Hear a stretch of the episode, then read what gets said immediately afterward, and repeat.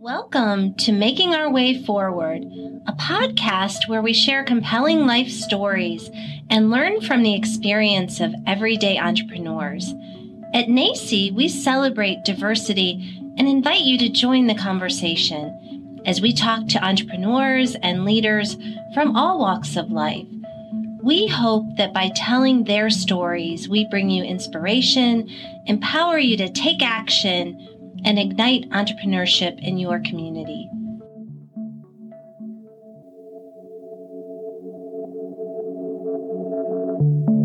Welcome to Making Our Way Forward podcast. We're coming to you from Chattanooga, Tennessee, where we're here with our partner organization, old friends and new friends here to talk about entrepreneurship. So I am happy to introduce my guests and they're going to begin talking a little bit about their background. I'm here with Dr. Gene Coulson and Dr. Anthony Hancock. And I think I want to start with you, Gene. Uh, we were talking about this last night. Uh, you were the first person to call me when I took on the job at NACCE uh, six and a half years ago, and we've been collaborators ever since. So thank you for joining us this morning. Let's begin. Tell us a little bit about your background for people that are tuning in around the country and around the world. Tell us about Gene Coulson. Where did it all begin? Well, I've been in education since 1978.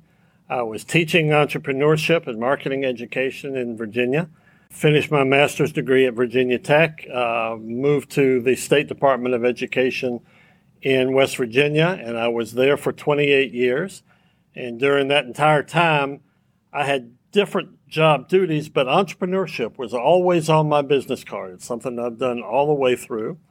So I retired from the Department of Education in 2013. And toward the end of that year, EntreEd came calling and said, We need an executive director. And we know you're retired and you have a background in entrepreneurship. You just seem to have all the qualifications. and we've got this little part-time management thing for you. Uh, part-time, right? Part-time. and and I had never managed an association before, so I didn't know that there's no such thing as part-time. That's right. Um, so in 2000, January of 14, I uh, accepted the position of executive director of EntreEd, and um, always wondered why there was not at the time a very strong relationship with the community colleges. And just by chance, I read that NACCE had had a change in leadership and you had been, been uh, tapped. And so, as you said, I picked up the phone right away and said, I, I we, I need to talk. That's great. And we're going to dig into that because there's a story inside the story, the little uh, Russian nesting dolls, if you will. But to your left is uh, the uh, interim president, Anthony Hancock, that I met this morning. And he has a really interesting background from one of the community colleges that you speak about in West Virginia. So, Dr. Hancock, welcome.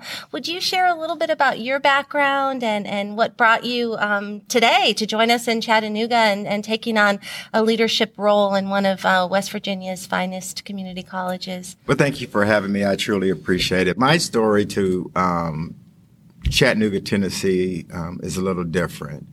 I grew up in Western Pennsylvania. Um, my dad was a steel worker. I graduated from high school. I went to work in the steel mills, and I realized that um, you know getting laid off, going back to work wasn't for me. Made a conscious choice to move to Texas um, in the early 80s. Did odds and end jobs there actually. I had a high school diploma, didn't even think about college, or at least I attempted college a couple of times, but it wasn't in my blood. So, um, became a truck driver, did that whole truck driving thing. Um, had a life altering event in 1992 and was told that um, you need to go find your new career, you know, wife and two kids, and realized that um, I needed to continue to be the breadwinner of my household. So I walked down to the local community college and was looking at some brochures and looked at this thing called public administration. And then I went through the program in San Antonio College and got my associates. Went and got my bachelor's degree and got my master's degree in San Antonio. And then, um, you know, I started working at the community college after my, my bachelor's degree. Um, at a local community college, and I've been in this business for 24 years now. Um, came came this March, and so my path has always been in workforce education and career and technical education. And then I went through the ranks in Alamo Colleges in San Antonio mm-hmm. and Houston Community College and applied for a position in West Virginia, became their vice chancellor for um, community and technical colleges and spent some time in that particular job. And I was asked to be the um, interim president for Pierpont Community and Technical College. So my entire career has been in workforce education, entrepreneurship throughout my career. I absolutely love that. And what Gene will know and, and his organization and NACCE, we're always looking for interconnections. And interestingly enough, I grew up in Akron, Ohio. So I too went through a mm-hmm. public administration program at the University of Akron and was fascinated by steel mills and, and the way that they shut down right. and the, the impact it has on communities. So you and I are going to have to have a whole other conversation about that. But I love the passion by which you you come to this because you can really relate um, to our community college students that are you know on average age you know 28 or yes. older um, yes. so and i know Gene um, and we're going to get into this a little bit later um, really has a connection to the little ones and um, you know children in um, elementary middle school and high school and right. we see kind of the pipeline of, of where that goes one of the things I, I love to talk to people about is really a person in your life that made a difference. Because I know with the three of us, although Gene and I are long term friends, you and I are new friends, um, it's that desire to give back, right? In order to move forward, you, you always have to be giving back to people. So I'm going to start with Gene and would love for you to share with our audience uh, a person or it could be a, a, couple of people that really have made a difference, hmm. um, not only in your professional life, but in your personal life, who have made you the person that you are frequently the question about who has been your mentor sounds like it's a lifetime question. Who is the person in your life that's always had an effect on you? Right. I don't find that I have that person, but I find that at different points in my life when there were where I really needed that helping hand and that advice, there was somebody there. Um, when I took over as EntreEd executive director, I'd never been an association head before. And I have a friend that I had served on his board for a number of years, and he had been an exec for 30 years. And he's the one that reached out to me and, and asked me to take the, the job at EntreEd. And ever since then, when I've had a question or something to want to wonder about, um, if there was something I wasn't sure which direction to go or how to handle, I always knew that, that Dr. Jim Gleason was on the other end of the phone, and um, I, I, had a conversation here, with him as I was driving down here to Chattanooga about an issue. Um, and it just seems that at points in my life, I've had a number of mentors that gave me what I needed at that particular moment. That's great. That's wonderful. And Anthony, Dr. Hancock, let's turn to you. How about people or a person in your life that was instrumental? You had such a great story of, of a career journey. Right. So, what um, Ed, I can resonate with what Ed is saying because there are people in my career, have been in my career and still are, that I can pick up the phone and I can call when I need someone to be very objective and very and very straightforward with me. But there's one particular person um, who has really um, walked me through my event that happened in 92 and has been there for me consistently throughout my entire career, who pushed me and pushed me and wouldn't let me settle for um, when we want to settle, when things get hard. And that's why community colleges is such a passion for me because this particular individual, Miss Sylvia De Leon, was my very first instructor in my introduction to public administration. Mm-hmm. And um, one of the things that she p- presented to us um, as college students, and non-traditional students for that matter, um, was accountability, right? And so when I look at this community college movement and how we have moved through the space of higher education from my time as a student to now as the interim president, what I find is that accountability will almost always have institutions rise to their local communities and the things that they need to do in order to trans in order to really engage in our community and how we operate as an institution, partnering with our universities. So Ms. DeLeon um, is the person, and I've always shared with her publicly, um, and she gets embarrassed if she hears this, because her position is it's not about me, it's about all of us as her students, and we are thriving out in this community. Um, and so uh, she was the person and is the person. And she just called me two weeks ago and let me know that she's finally retiring. She's always been a program coordinator, never wanted to be anything else at the community college because it kept her into the classroom engaging with students who come through the institution. So she had the most effect on me throughout my personal life and my career. That is a beautiful story, and I'm sure Miss DeLeon is very proud of you. I, I, can't even imagine what that feels like uh, for her.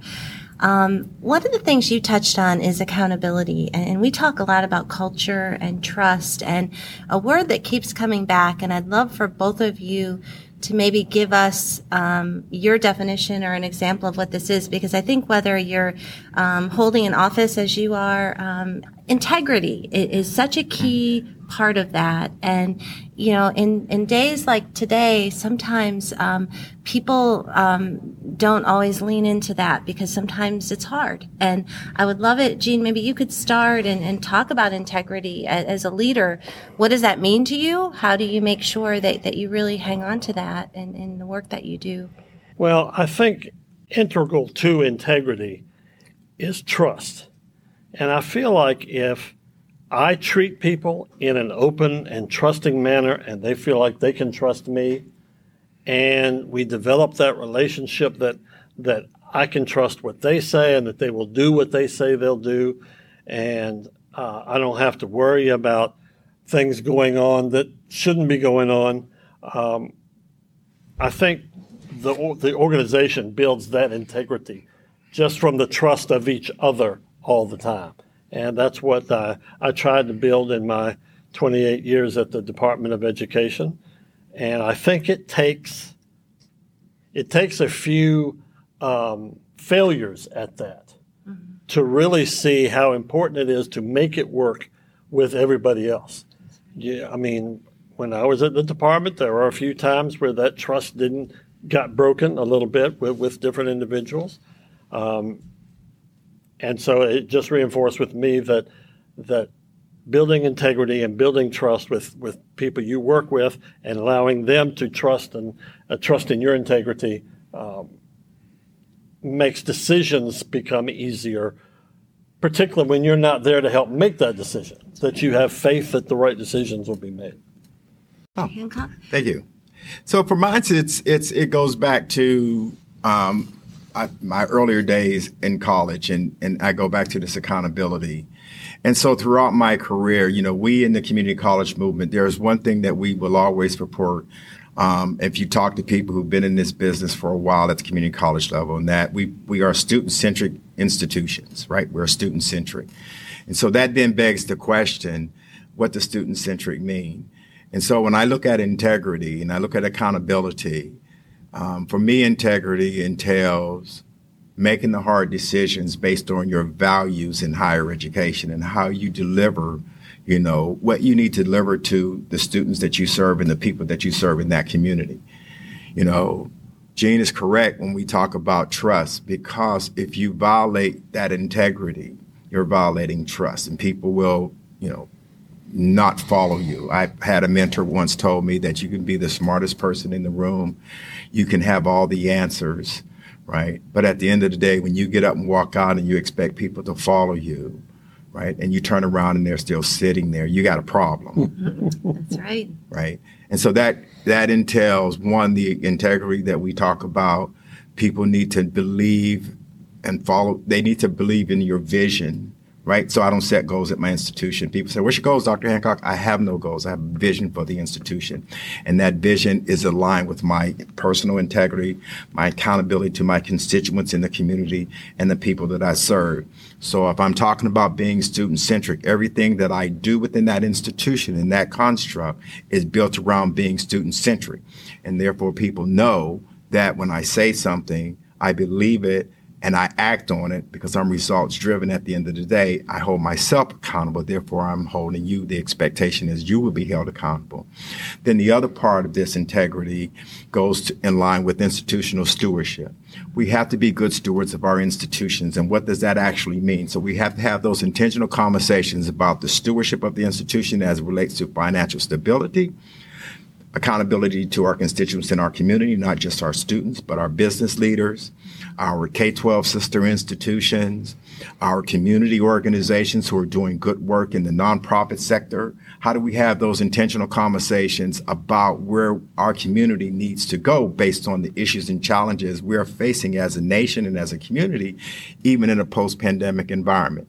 So it's integrity and accountability for me is non negotiable.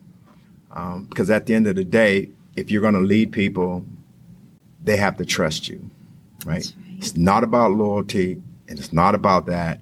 It's about, at the end of the day, is my integrity based on my values and how I was raised that I um, um, push out there into the general population so people know when I walk on campus every single day, they know what they're going to get. They know who the person who's walking on campus and what his value system is. And Becky, I just something Dr. Hancock said just resonated with me that he has a vision, but not a whole lot of goals. That's right. And in in this last year and a half of a pandemic, if you've got a whole lot of goals, I think that pandemic is just going to chuck them right in the garbage. Yes. yes but it's your vision That's correct. that will allow you to pivot and still do the important work, Yes. maybe in a different way with different goals. That's correct. I, I love that idea. Yeah, and it's really what we're going to get into later today about entrepreneurial mindset and the leader that really embraces that. So you're not shying away from challenge. You know that when you're embracing and living in integrity and trust, there are going to be people that push up against that. So you have to be ready and you have to surround yourself with networks of people um, who can really help you to be your, your best self. I talk about this in the NACCE office sometimes our aspirational culture because we all have times where we're working on a project and things feel slightly out of alignment and, and, you don't know what that is. And if you've built up trust with people and they feel that they can be honest with you and tell you, you know, listen, this is off. This is not, you know, we're not doing our best work. It's, you can even deepen the trust even more. So there's so much there. And, and I appreciate that. I'm going to have to go back and listen to this after we broadcast it. Um, one final thing uh, is that we try to um, really emphasize here on the Making Our Way Forward podcast is really the concept of hope. Because I think what you've talked about, Dr. Hancock, in terms of walking your campus and, and really focusing on students and um, Gene's same work, whether he was working um, in a state, in the state or whatnot what would you say you're most hopeful about? And we'll start this time with you, Dr. Hancock. What gives you hope? We're not quite out of the woods with the pandemic as we record this, but um, things are maybe looking a little brighter. What gives me hope is because at our institution, um, we are moving forward. That's our motto. Um, and what does moving forward look like? There is a newfound freedom on our institution um, where we are coming back full steam, you know, open campus in the fall. My executive team and I, we've had these intentional conversations with our Department of Health and Human Services in the state of West Virginia about, you know, we follow, we look at CDC, we look at all the experts per se in terms of social distancing, the pandemic, what does it look like, the Delta variant, all these things are out there. But we have to focus in on um, what our students need and the conversations that we're having, you know, I was speaking with my vice president of student services um, last week, and we're down 8.5 percent, right? And so she had the look look on her face because we know enrollment drives revenue, right? That's not my concern. That's not what I'm thinking about in terms of the institutional, um, when an institutional goes. It is about how do we have intentional conversations with the students that we're, we're, we're serving when they come back on campus. How do we make them feel safe in that environment? For me, what's hopeful is that I have we have an excellent team of caring individuals on our campus. The pandemic has sent us all into a tailspin, right? We've been locked up for over a year and a half, and now we found this newfound freedom, but there's this fear behind this. So if we trust in the process, we trust ourselves to make the right decisions for the right reasons. What we'll find is that uh, we can have those conversations per se with naysayers about either wearing a mask or not wearing a mask or vaccine or not vaccine. For me, that's not even a conversation started with me. It's about being hopeful about having a safe environment for learning at our institution and my executive team and I will sit there and have those intentional conversations with the people in our community and the healthcare providers in the state about what actually does that look like. And so I'm hopeful with the challenges that we still have that we will be intentional in how we operate. We will be empathetic about those who have a different view than we have and have those intentional conversations when we need to have them. And we will make sure that we put in um, guidelines for our institution that we all will follow. And it's not so much let it take care of itself, but we will be monitoring how we operate on campus every single day. We want people to be comfortable and feel safe um, because I shared this last week and I share it today. Because we're down in our enrollment of 8.5%, and the question was um, these are returning students. So if you've gone through a life trauma, right? right. Child care, trying to find a job, et cetera, et cetera. Going to college is not on your radar as a priority, mm-hmm. right? And so we have to give people time to heal. We have to give people time to accept what they've gone through because they may have lost a loved one during this pandemic. We don't know these things. So we just have to be much more empathetic and realistic about our institution and our nation's future. It's beautiful and meet people where they are, right? Yes, yes. And and embrace the whole person. So Gene, why don't you close us out on this episode of the podcast? Well, I've spent a lot of time in my life looking at a term that's that both popular and maybe overused now is the entrepreneurial ecosystem. Uh, when I go back in the history of EntreEd, my predecessor, uh, Dr. Cathy Ashmore, in the beginning was about advocating for entrepreneurship education at every level at community colleges, at universities, at incubator levels, at community colleges, at K 12, everywhere. Um, now, I take her place fast forward about 33 or 4 years. Um, when I took over, we sat back and tried to look at the landscape a little bit and said, what should our role is should it still be the same or should it change well, in that 30 some years, NACCE had been created, USASBE had been created, INBIA had been created. Many of the groups she worked with now had their own entrepreneurial association. Mm-hmm. And perhaps we didn't need to have as much of a connection to those groups because they were all serving themselves pretty well. But we looked and said there's still nobody advocating for K 12. Mm-hmm. So we decided to take that as our mission. And since then, this whole issue of entrepreneurship ecosystem building with state governments and, and federal agencies and all of them being involved, what I'm hopeful about is I look back 30 years when there was nobody talking about that.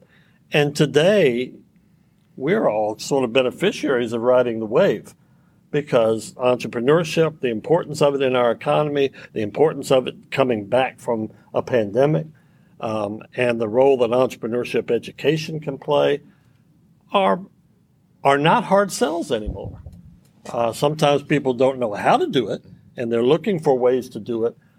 But is it important and should we do it is hardly even a question anymore, and that leaves me pretty hopeful about it think that's a, a, good thought to end on. Well, I want to thank you both for sharing your stories, for the work that you do. I feel honored that you're part of the ecosystem and part of my life. Thank so, you, Becky. Thank, thank you. you. Thank you so much for joining us. We hope that listening to this podcast will help you to explore the many ways we might define entrepreneurship. Join us every other Wednesday for more episodes as we celebrate opportunity, learn from one another, and grow together. Subscribe to this podcast, connect with us on social media, and learn more about today's speakers at nacce.com forward slash podcast. We look forward to making our way forward together with you. Have you heard about our latest book, Impact Ed How Community College Entrepreneurship Creates Equity and Prosperity? This is our roadmap for building back better in 50 states and globally. In each chapter, we share the inspiring stories of everyday entrepreneurs and explain how community colleges play a crucial role in their success. Visit us at nacce.com slash impacted to order your copy now and join us in this work.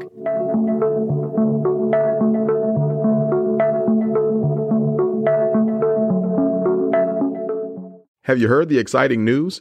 NACCE recently released a new publication titled The NACCE Playbook Volume 1, all about how entrepreneurial mindset sets the new standard for success in communities and colleges. The NACCE Playbook digs into entrepreneurial mindset and how practicing leadership with this framework creates an agile culture with space to innovate, co create, fail forward, and accelerate growth. Entrepreneurship and entrepreneurial leadership require us to lean in, anticipate and recognize trends, manage change, be resilient, take risks, reflect, and rest in the knowledge that anything is possible. Learn from our innovative, insightful, generous network who navigates both challenges and opportunities entrepreneurially as we share what we've learned and how you might apply their experience to your work. We hope you'll be as inspired as we were. Learn more at www.nacceplaybook.com.